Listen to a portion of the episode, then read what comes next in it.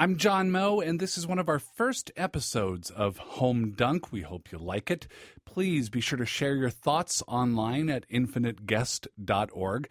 Your thoughts about the show, I mean, and my show and some other shows. Don't just share your thoughts about anything because we don't want an internet like that. I hit a home dunk. I wish that you had shown up. I played over I jumped out the gymnasium and knocked it out the park.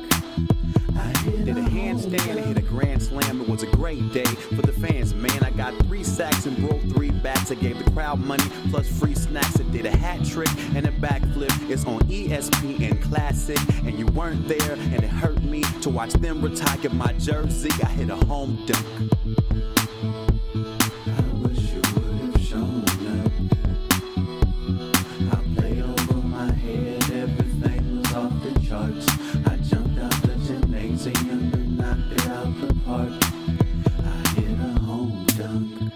Is Home Dunk. I'm John Moe, coming to you from the Twin Cities, Minnesota, where all the teams here just say Minnesota instead of a particular city. Have you noticed that about around here? It's the Minnesota Twins, the Minnesota Timberwolves, Minnesota Vikings, even though they're all in Minneapolis, mind you. The Wild are here in St. Paul, where I am, but all the teams are just called Minnesota. And with that name, I suppose they could be in Duluth or Brainerd or Thief River Falls and it would be okay. But no, they're mostly here in the Twin Cities in Minnesota.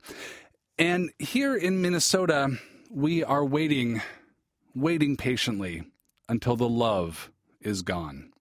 Kevin Love, power forward, Minnesota Timberwolves. He wants to leave Minnesota because the Wolves they just lose a lot of games. They just lose a lot, and he's 25 and he's from Portland and he went to college in LA, and so he's spending all these winters where it's minus a billion and there are Yeti in the streets and he's losing games and he's thinking, what is the point of any of this? And God is trying to ice murder me and I want to get out of here. And, you know, I, I love Minnesota. I'm a transplant here.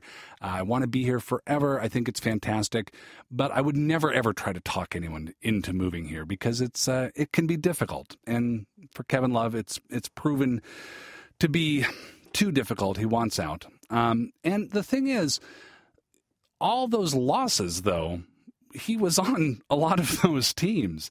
The team has lost a lot of games with him. And so it turns out that uh, love isn't all you need. All you need is more than just love. Love won't keep them together. Love has been in the air, the skyways that traverse Minneapolis, but our love won't pay our bills. Love is a many splendored thing, but of course, he can't create his own shot. Now, I'm not saying love stinks, no, no, but sometimes love don't feel like it should. Anyway, so he wants to leave, and the Wolves are trying to make that happen. And I think I'm waiting for the team to do something really stupid, uh, which would be to trade him to either Golden State or Chicago. And the reason that would be stupid, I'm sure there are statistical reasons why basketballically it would be a really great move, and uh, you know they would have the different point differential that would balance out if they were picking up Klay Thompson or David Lee or uh, some of these other people from the Bulls. There's a, a guy from uh, from Eastern Europe who they're thinking of sending over. Um, but I think that would be a phenomenally big mistake. Instead, here's what they should do they should take the trade that the Cleveland Cavaliers are offering. The Cleveland Cavaliers, once again, the home of LeBron James, are offering up the number one pick in the most recent draft, Andrew Wiggins. They're also offering up along with Wiggins, the number one pick in the last draft, Anthony Bennett, who's a fat guy from Las Vegas who isn't very good at basketball, but still was the number one pick in the draft. Then they might throw in some draft picks, and the the Timberwolves absolutely need to do this, and I'll tell you why. Because every sports team needs a star player. And the reason for that is that every story needs a protagonist. You got to have a protagonist. And Klay Thompson or uh, David Lee or the Eastern European guy from Chicago, they are all supporting players. They are supporting characters. They're character actors. They are not leading men. Kevin Love has been a leading man. He'll be a supporting character to LeBron James in Cleveland. But you need a central figure to follow. You need a face of the franchise. You need somebody to get excited about. I'm, as I've said, as I as I say to a lot of people, I'm from Seattle. I've been a lifelong Seattle Mariners fan, but for a lot of those years, I was a casual Mariners fan. I followed them because you know they were the team in town. I didn't really get excited about them until they drafted a guy named Ken Griffey Jr. And once Ken Griffey Jr. got to the major leagues, that was the player you know, I, I, could zone out the rest of the game. I could not really pay all that much attention. But when Junior was up to bat, I paid attention. I zeroed in on that. As he declined, we had a bit of a rise of Alex Rodriguez back when he was a nice guy. And so you followed him. As he left town, Ichiro Suzuki came to town. And so you always had that one central player that you could get excited about. And I think that helps the narrative of sports. That helps the narrative of the team you're following.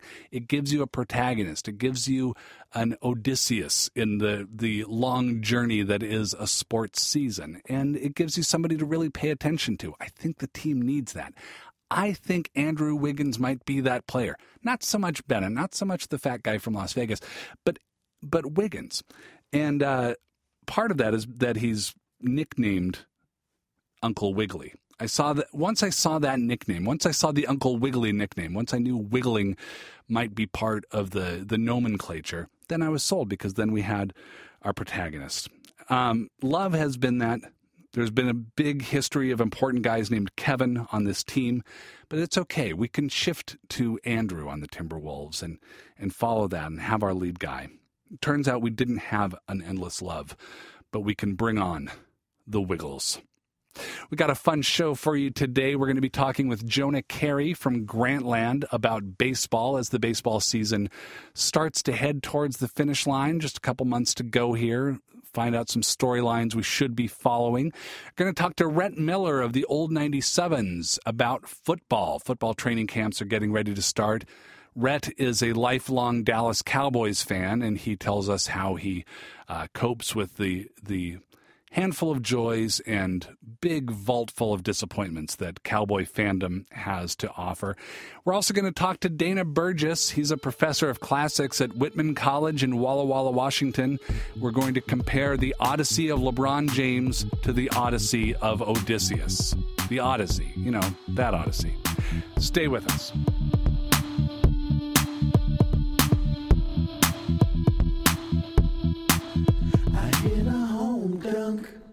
Jonah Keri is a staff writer and a podcast host for Grantland. He's the author of The Extra 2% How Wall Street Strategies Took a Major League Baseball Team from Worst to First.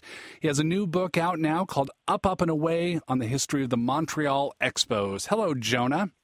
How's it going, John? It's going okay. Uh, it's you know we're a ways through the baseball season. We're out of the All Star break. Traffic for the All Star game is cleared up finally here in the Twin Cities, and uh, we're looking at the the stretch run. So, if I am a person who's not like devouring statistics and closely following one team and living or dying by their win loss record, if I'm just a general baseball fan, what should I be paying attention to?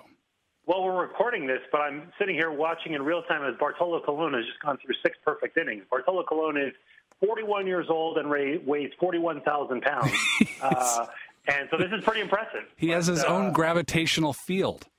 I, I, feel like that's the case. You know, you combine that with the Pacific Northwest, and you get all kinds of weather vortexes going on. yeah, that that's where he's play. pitching. Yeah, but, yeah. Um, yeah, lots of storylines. I mean, you know, since you guys are in the Midwest, I mean, I would just point to the. Uh, it's the NL Central, not the AL Central, because the Twins stink again this year. Yeah. But the NL Central is pretty compelling. That might be the best race in all baseball. Actually, I just wrote about it at Grantland.com uh, today.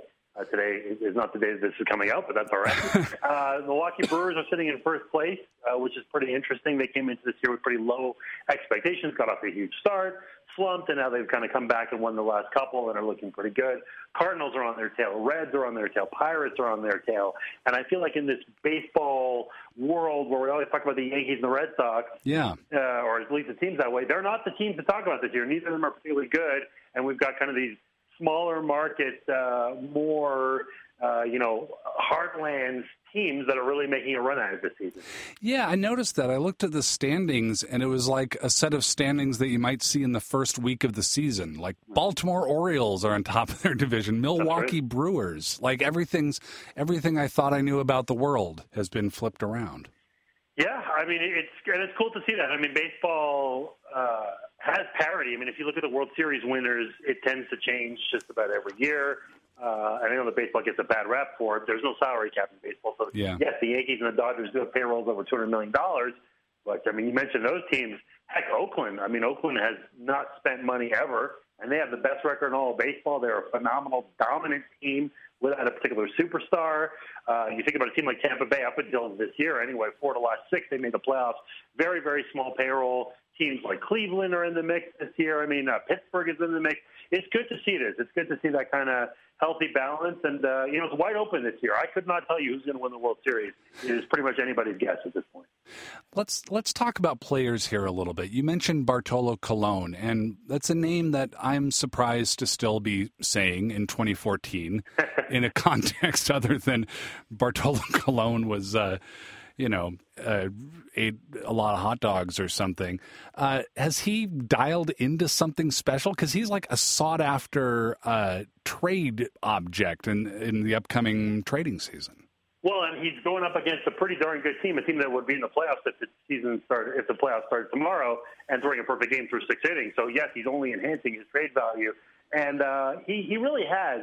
Well, I mean, let's we're going to get the skeptical, the the cynical stuff out of the way first. Okay. He was busted for PED use. Now, PED use, I think we traditionally associate with a guy like Barry Bonds, who was a great athlete and a terrific player, and you know gained a lot of mass and hit even more home runs than he had before. Right. Bartolo Colon is not what you would call a physical specimen by any means, unless you're talking about a laboratory specimen. Right. So at that point, you have to ask, well, what's going on? Well, there are all kinds of reasons that you would take, whatever, and there are kinds of different PEDs. So we put that aside. Having said that, what strikes me about Colon is no two pitches are the same.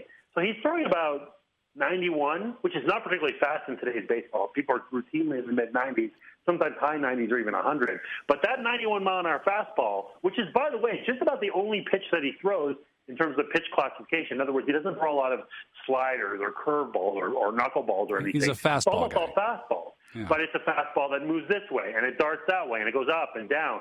And it just has all this incredible movement such that he's not a big strikeout guy, but people hit it and it's a grounder to second. And it's a pop out to third and it's a routine fly out to center over and over. So there's simplicity in his game, but sometimes simplicity works really well.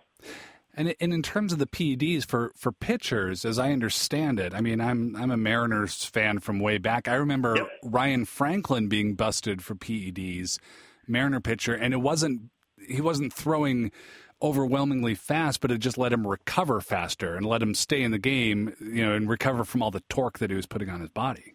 Well, and I think we just have a tendency. That's right, by the way. And I think we have a tendency to get caught up in the sort of cartoonish stereotype of what PEDs are. Amphetamines are a performance-enhancing drug. There's an outfielder named Cameron Maybin of the San Diego Padres just got suspended today for amphetamine use. Amphetamine is classified as a performance enhancer, and rightfully so, by the way. And it's striking to me. I- You know, I will say right off that I am somebody who tends to fall on the side of not too concerned about this stuff. Yeah. And quite frankly, if there was a pill that could make me a better writer and would allow my kids to go to a better college and I could actually afford to pay my mortgage or whatever, I would be tempted to take it. I'm not going to lie. There's no question about it. And in the case of amphetamines, what happens is guys in the 60s and 70s in particular, that stuff was just everywhere. There Oh, would yeah. be bowls on the clubhouse table next to the sandwiches of these green pills, which people called greenies euphemistically, and they would just pop them as if they were M and M's. And this was not a problem. Everybody did it. Hank Aaron did it. Willie Mays did it. Pete Rose did it. This is known that they did it. It's not like it's a secret. And nobody for a second, Pete Rose is a little different, but nobody Yeah. for a second would begrudge Hank Aaron or Willie Mays from going into the Hall of Fame. And yet, we are completely up in arms about Barry Bonds and Roger Clemens and so forth because we see physical changes and we see the cartoonish element of it and we say, well, those guys enhanced and the other guys didn't. let me tell you something. You play the second game of a doubleheader in St. Louis when it's 97 degrees in August, and you don't have a little pick me up. Uh, you really could use one. It would help you a lot. And these guys knew it, and they did it, and it helped their game. And yet, for some reason, we try to parse. We try to say, well, this is bad and this is not bad. We've talked about some teams that are, are really putting it together, like Milwaukee, like Pittsburgh. Who are some players that right now are playing way over their heads, way better than they have any right to be playing that the casual fan might want to take another look at? That's interesting. Uh, I mean, I can certainly name the players that are playing best, but a lot of the guys with the best numbers and, and the best MVP cases are, are known to be great players. Mike Trout is probably having the best year in the American League. Well, Mike Trout has been the best player in baseball since the start of the 2012 season, pretty much. Uh, he just hasn't won the MVP award because he didn't have triple crown stats, which is a whole other discussion about advanced statistics. But he's a phenomenal player. And Andrew McCutchen in the National League, arguably the best player in that league this year, and he won the MVP last season. For out of nowhere guys, a lot of it tends to come from what you would call breakouts, basically guys that are you know young and, and we don't really know what's going to happen, and they take a step forward. So uh, you know, Billy Hamilton is one, a very fast player for Cincinnati, very fast, like historically fast. And he's really emerged as not only a big full and base guy, but pretty good all around player, good center fielder. He's been a big part of their success. Uh, and then sometimes you'll have a case where it could be a guy who has fallen on hard times and, and, and whatever, just bounced back. And the guy that comes to mind for me is Scott Kazmir. Scott Kazmir was an exceptionally good pitcher with Tampa Bay when Tampa Bay was terrible back in 2007. And then he starts to fade a little bit. He gets traded to the Angels, and eventually he's out of baseball. Gets hurt. He's playing in the, in the uh, independent league. I mean, he's not in the majors. You don't see him at all. Signs a minor league deal with Cleveland, you know, just that they take a flyer on him. And he pitches pretty well. Oakland gives him a two-year deal, and he's been exceptional. He's been one of the ten best pitchers in the league this year. So it's a pretty amazing story of a guy who was just supremely talented, flamed out in his 20s, and comes back and has been really, really good. That's Oakland again recognizing talent and not necessarily worrying too much about the backstory. Is that a matter of Kazmir becoming healthy again, or is he? Did he get the right coaching? Did he get the right uh, nourishment in his body to to put it all together again? I think it's a little bit of both. Back in the day, he used to throw 97, 98. He doesn't throw that hard anymore, but he still has a pretty good fastball, and it's better than it was uh, when he was on the decline. So I think that point is taken that he's gotten some health and, and some ability to throw like he used to. But it also is really coaching. I mean, they have a really good pitching coach named Curt Young who does a very good job of instruction. And Kazmir is a guy who's known to take instruction very well. He did in Tampa Bay. They had an excellent uh, uh, pitching coach over there named Jim Hickey. And so, yeah, I think he just needed the right fit. And uh, and it's luck too. I mean, you look at some of the guys, the best pitchers in all baseball this year, and so many guys have had what's called Tommy John surgery, where they their ligament in their elbow snaps and they're gone for a year a year and a half. And this has happened to countless pitchers, including a guy named Jose Fernandez, who, when healthy, he's 21, 22 years old. He's probably one of the five best pitchers that, that exist on earth. And uh, a month into the season, pitching out of his mind, and he, you know, his elbow snaps, and that's the end of that. We'll see you next year. So there, we're on pace for a record number of Tommy John surgeries, and I would submit to you that whether it's a Kazmir or a Clayton Kershaw or anybody who's doing really well this year, some of it just comes down to just you know their number hasn't come up, come up yet for whatever reason. They've been able to avoid the injury bug, uh, but tomorrow could bring it. And so you just cross your fingers. You root for these guys, and you hope that they don't get hurt because it seems like it's inevitable that it's going to happen. Well, that's another. The Tommy John surgery is another thing that is can put fans on edge. Like you can follow your team, and maybe your star pitcher will cough up a bunch of runs and that'll disappoint you. But then there's also the added danger that his arm is just going to completely fall apart. Yeah, there's no doubt about that. I mean, you look at uh, the base rate is just really high, and I wrote a whole piece about that at Grantland. And there's a bunch of theories as to why it might be. Uh, there's an argument that guys are throwing harder than ever before, and the arms just can't take that much torque. So we have more guys throwing 97, 98, 99. Some people argue that it starts young, that you're in high school and you go to a showcase tournament, there's scouts there, and you've got two innings to impress, so you just air out your arm and you damage it then, such that even if you don't have Tommy John surgery the next day, you know it's going to come back to haunt you. That you know, that presumably that kind of uh, approach will hurt you. There are all kinds of things like that. My theory is that it's medical imaging. That because we have better medical technology than ever before, you can see little lesions or little whatever it is in the arm better than ever before. And so immediately you can say, all right, there's a tear there you know, where maybe five, uh, 20, 10, or even five years ago you couldn't. And so now the pitcher, along with the medical professionals, can make an informed opinion and say, We know this guy's got a tear. He can pitch with this thing for two months or three months or six months, but he's going to need that surgery eventually. So the guy says, you know what? It's March. The season hasn't started yet. Why don't we just shut this thing down now? And then hopefully by next year on opening day, I'll be back in the lineup. And that's what keeps happening. And we saw an inordinate number of, of injuries and, and Tommy John surgeries and shutdowns happen in March, perhaps as a result of that, that those guys went in for medical testing, uh, you know, in their facilities, and it was found that they had something wrong with them. Maybe not necessarily the worst tear of all time, but they said, I'm going to have to have the surgery eventually. Let's just do it now. Yeah, protect the investment, I suppose. Um, before I let you go here, Jonah, let me ask you this: as the as the pennant race continues, as everybody tries to capture a triangular flag known as the pennant, uh, what is a team or a player that, for you as a baseball professional, if you see something going on with that team, you always pay attention. Like you, somebody watching at bat, a, a team that you always want to keep up on. Like who is the baseball writer's baseball team or player?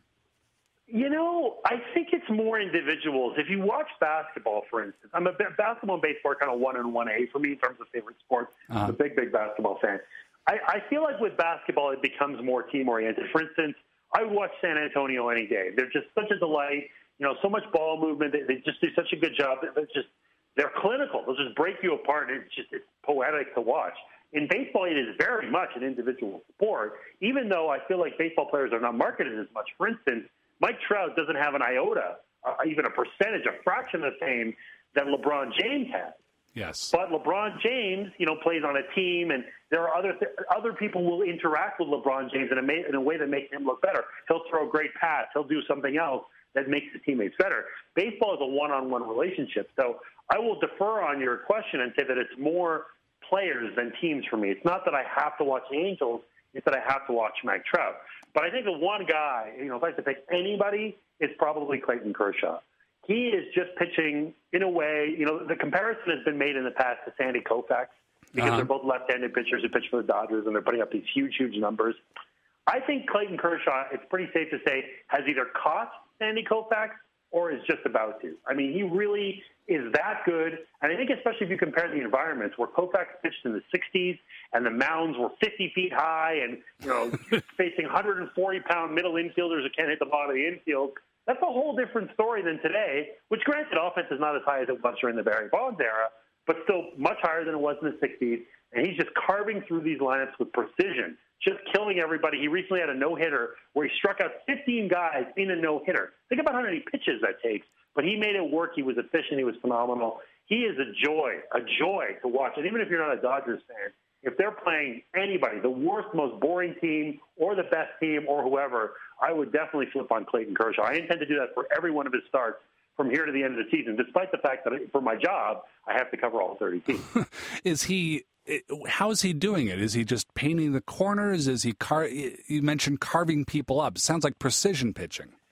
It's everything, man. I mean, he could throw 96, 97 by you, no problem. Uh, he's got multiple great pitches. I wrote, uh, uh, please do check out Grantland, Jonah Keri, Clayton Kershaw.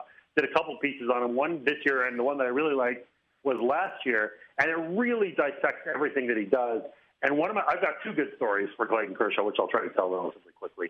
One is he's in the bullpen. This is earlier in his career. He's got a great fastball and a great curve. Those are kind of his two greatest pitches at that point. And what they want to work on is they want to have him throw a pitch that is halfway as fast, you know, in between the curve and fastball. Curve's real slow, fastball's real fast. So they say, can you throw a slider? He says, I've never thrown a slider in my entire life. Not in Little League, not in high school, not in the minors, not in the majors. They say, all right, why don't we just mess around with it? So, okay, he gets the grip on the slider. He throws the pitch. Everybody stops what they're doing, and they just look at each other in awe. And the, the pitching coach said, that is one of the best sliders I've ever seen in my entire life. This is the first time this guy has ever thrown this pitch in his existence on Earth. And the pitching coach, a veteran of 30 years in the game, is completely blown away by this thing. So the guy has supernatural talent and commands so many pitches the fastball, the curve, the slider is another one, throws a good changeup that he can do it with finesse and he can do it with power, which the great ones can. That is Clemens, that is Roger Clemens or Walter Johnson or any of the greatest pitchers of all time. Uh, if you think about the other story for Clayton Kershaw, which is different, he's very focused. And I know that we have a tendency as sports writers to deify guys. You know, we look for these intangibles or whatever. And I'm I'm more on the uh, prove it to me side. I'm more on the analytical side. So I don't think get too caught up in Jeter being intense or this guy doing this or whatever. But I tell this story because it's very funny. So Kershaw is known to be a very amiable guy. I know him a little bit. I've talked to him before, and he's very, you know, it's fine. Four days out of five. The day that he pitches, he is a maniac, and I will explain how and why. The Dodgers used to have this game where they would say, "All right, we're going to put a pool of money together, and whoever can say the most outrageous thing to Kershaw between innings during his start will get the pot. It'd be five hundred dollars, thousand dollars, whatever." And so they're all talking whatever, and nobody had the courage to do it. And finally, one of the guys from the bullpen, he says, "All right, I'm going to do it." And he comes up to when he's about to do it, and Kershaw absolutely stares daggers at the guy, and he runs away scurrying or whatever. So I, I found out the story from the catcher of the Dodgers, A.J. Ellis, a good friend of Kershaw. I said, well, what was the test? What was he supposed to say to Kershaw to get him off his game? He said, oh, he was going to ask Kershaw if Kershaw thought that the ending to Inception was real. that's what it was going to be. And it's just like, that's the kind of, you know, goofy, totally baseball story that even though I'm a big stat head, I love that stuff. And uh, it goes to this guy's personality that he's a sweetheart. He builds builds orphanages in Africa, for goodness sake, with his wife. That's what he does with his free time. But he's also this guy who will bite your head off if you talk to him during it. Well, uh, Jonah Keri, sounds like we should just look at Los Angeles from here on out and look for Mike Trout and look for Clayton Kershaw, and we can enjoy the rest of the baseball season. I love it. I think that's a good strategy. All right, Jonah Keri from Grantland, thanks so much. Thank you, John.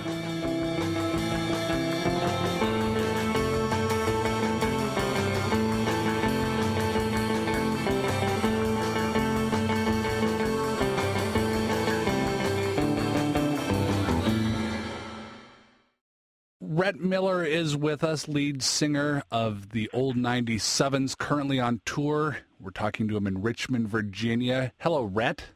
Hi, John. How are you? I'm well. Welcome to Defend Your Fandom. And you are a fan of the Dallas Cowboys. I'm a huge Dallas Cowboys fan and have been since as long as I can remember. How long can you remember? Do you go back to Roger Staubach, Danny White? Dude, I, um, I go back to before Roger Staubach a little bit, but my, my real memory started with Staubach and that, that 70s team when I was a little kid. But um, it was so much fun to be a fan back then. And I remember listening on the radio a lot. We would um, we'd park the car when we'd get to where we were going, like dinner with the family. We'd have to listen to the end of the quarter or the end of the game. And Staubach would invariably pull us back to some great victory, and the radio announcers would be going crazy, and it was it was a fun time to be a fan. It was a magic time, I'm sure. And, and then you had the Troy Aikman years and all the championships that went with that. But but how about today, Rhett? How can you be a fan of the Dallas Cowboys today when they're, if I may cross-examine you, mired in mediocrity? Can we just talk about the '70s?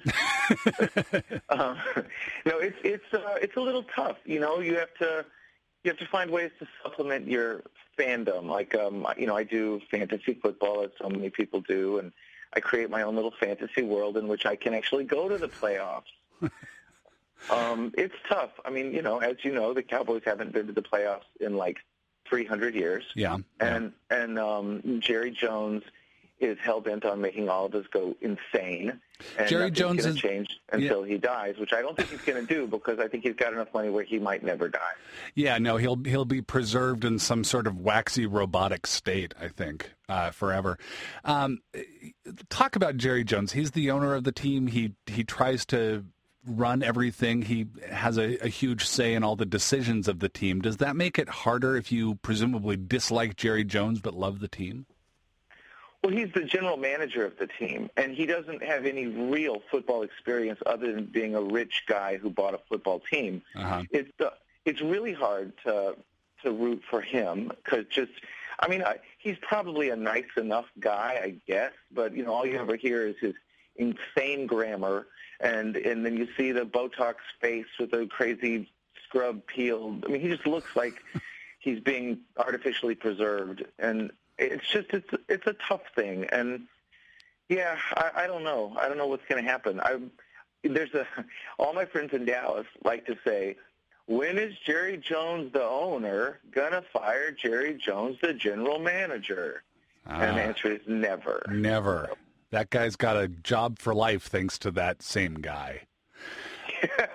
Uh, how and how do you feel about uh, how do you feel about this upcoming season? I saw on ESPN that there was they ranked the Cowboys somewhere in the middle, not terrible, but but far from the top. How what what's your optimism level right now?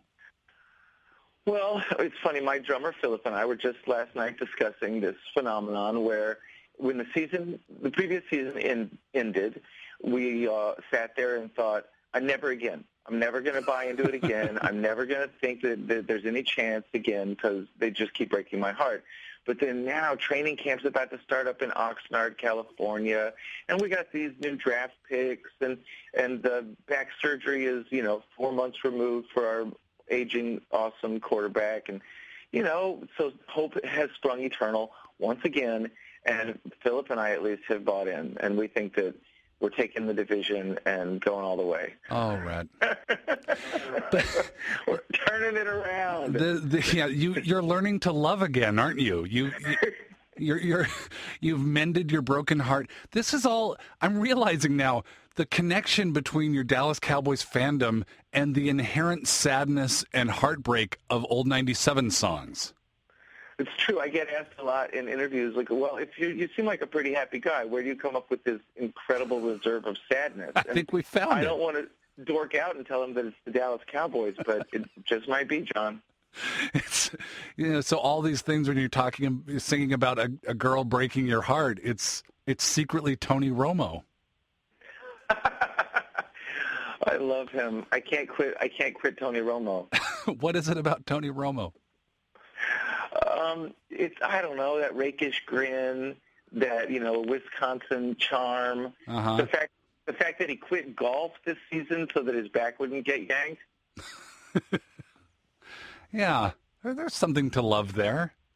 Well, I did get to meet him once. I was at the um, correspondence dinner a few years ago, and I got introduced to him and his cute, uh, at the time, girlfriend and now wife. And and you know what? He was so sweet and charming and normal, and and um, you know, I just he's a sweet guy. And I've I've always been a believer. And this many years in, I, it's really hard to keep this fixed smile fixed, but I really would love for him to have the kind of season where his stats equal some sort of success on the field and in the playoffs, and people can finally say, "Oh, okay, he is a good quarterback. He's not just cursed." You you're so optimistic, and I love well, that about you. What else is there? What else John, is there? Finally, I don't. I don't think you know this. Or I don't think you knew this when you asked me to be on your show. But my grandfather actually owned the very first professional football franchise in Dallas. What was that? The Dallas grand- Texans?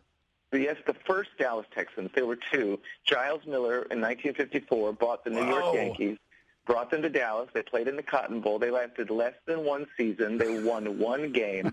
They were a terrific disaster that cost not only Dallas fans football for a few years um, because because they were so bad they had to go to Baltimore, um, but they it also cost my family the entire fortune that had been amassed over generations leading up to my grandfather squandering it on this stupid venture trying to bring football to Dallas.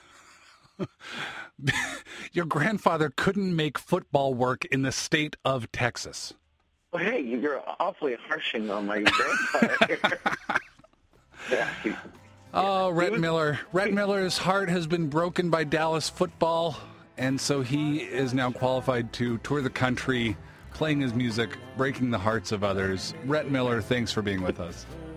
Thanks, John Moe. Thanks for doing God's work there on public radio. I love you, man.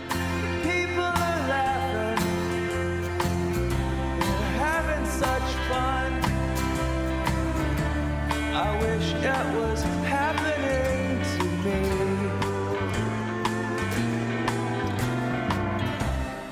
This is the moonlight,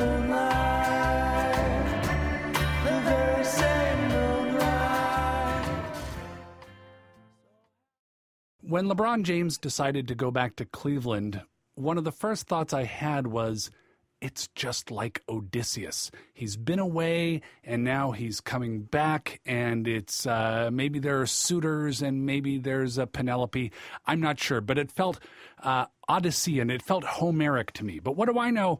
I read the Odyssey in 10th grade, really haven't read it all the way through since, but one guy I know knows a lot about this kind of stuff. He taught it to me when I was in college quite a while ago. He reads this stuff in the original text. He is Dana Burgess, a professor of classics at Whitman College in Walla Walla, Washington. Hello, Dana.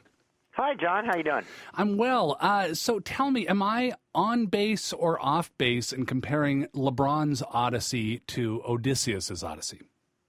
Think it's a reasonable comparison because Odysseus had a lot of trouble coming home, and it didn't look like a slam dunk to use an appropriate metaphor. Um, coming home for Odysseus was a problem. The house was infested with suitors. He had created some ill will uh, because of his departure, like LeBron, mm-hmm. uh, and so he had to deal with that upon his return.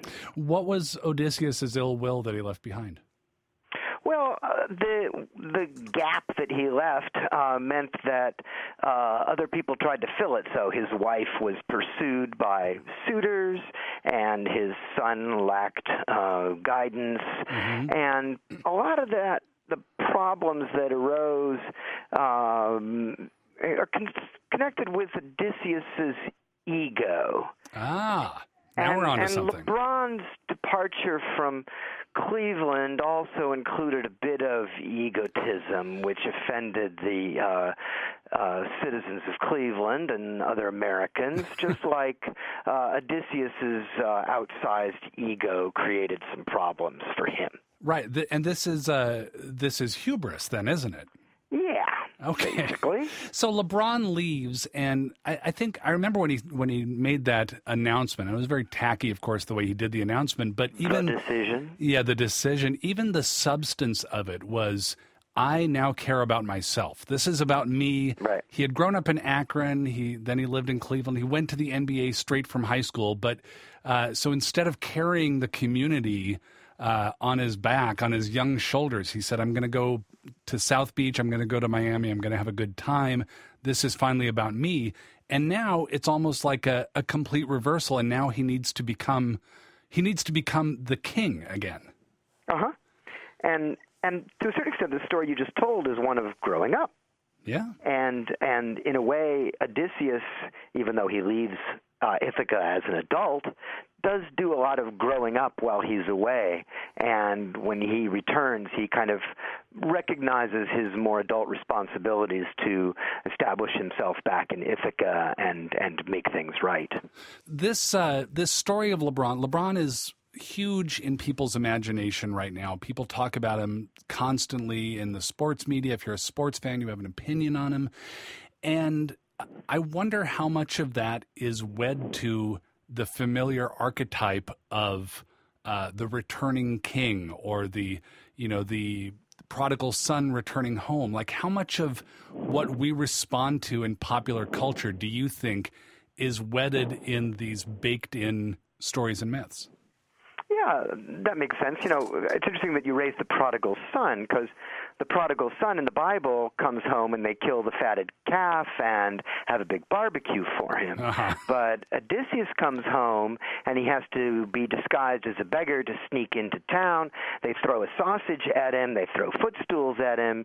He has to really prove himself with the test of the bow, is to demonstrate that he can string this big bow before they he can be accepted back into his community. So those are very different experiences, but what you're asking really is do the mythic archetypes of these stories resonate with us? Do we do we try to fit the LeBron story into pre-existing stories that we know? Either well, I, Bible I know I do. Homer, and I I couldn't agree more. We Yeah. do because we think in those story patterns. We've been trained to think about people coming home and that being either a problem or an opportunity.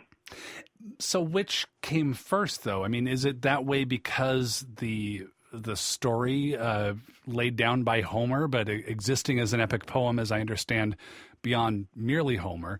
Uh, is it that that story was so compelling that it informed the way we hear stories, or does that stick around because that's the type of story we, in our brains, psychologically want to hear?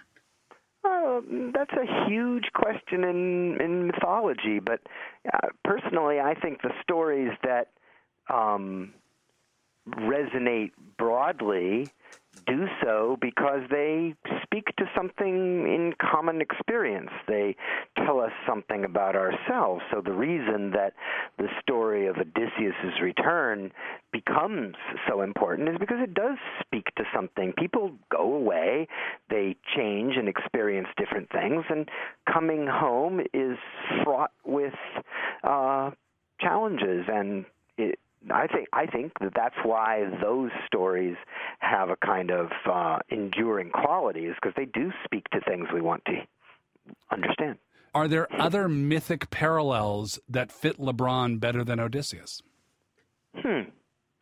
Um, well, I just tossed out Achilles for yucks, and Achilles doesn't have a story of returning home because he dies at, at Troy. Yeah. So he doesn't have a homecoming. But It's a heel Achilles' injury, as I story recall. is one of a man who pouts and withdraws from supporting his uh, fellow Greeks, and that resonates with the LeBron story. Ah. So Achilles in the Iliad is the great greatest warrior among the Greeks, and he says, "I'm not going to fight for you anymore. I'm just going to pout in my tent." And uh, and some citizens of Cleveland might see the parallel to be closer to Achilles. Right. And Achilles does that, you know, maliciously. So if LeBron had suffered a career-ending heel injury while in Miami, then he would parallel the Achilles story pretty well. all right, we're going to keep an eye on the mythology of LeBron and of the NBA and of sports in general uh, because we have Dana Burgess on our side. Dana Burgess at Whitman College, thanks so much. Thank you.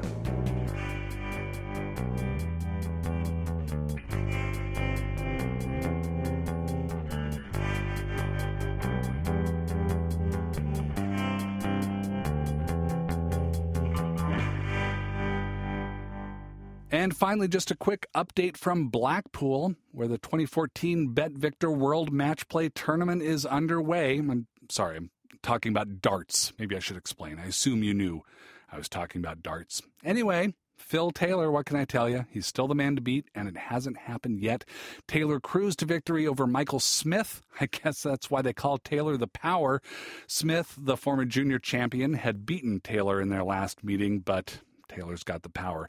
Still trying to fight the power, Michael Van Gerwen and Adrian Lewis both looked strong in early matches as well. All these guys are really good at throwing darts at dartboards. James Wade, Dave Chisnall, and Simon Whitlock all advance as well. Still, anyone's tournament in Blackpool where men throw darts at a dartboard.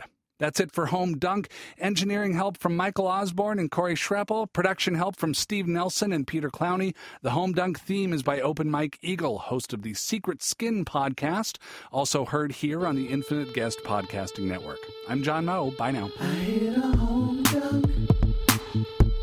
I wish that you had shown up. I played over my head, everything was off the charts. I jumped out the gymnasium and Home Dunk is part of the Infinite Guest Network from American Public Media. You should check out some of the other shows on this uh, on this network, like A Tiny Sense of Accomplishment with Sherman Alexie and Jess Walter, or Big Appetites with Patty Hinich and Sally Swift. A lot of good stuff going on. Search for Infinite Guest on the Google machine, or go to infiniteguest.org for information about other things. Go to other places on the internet.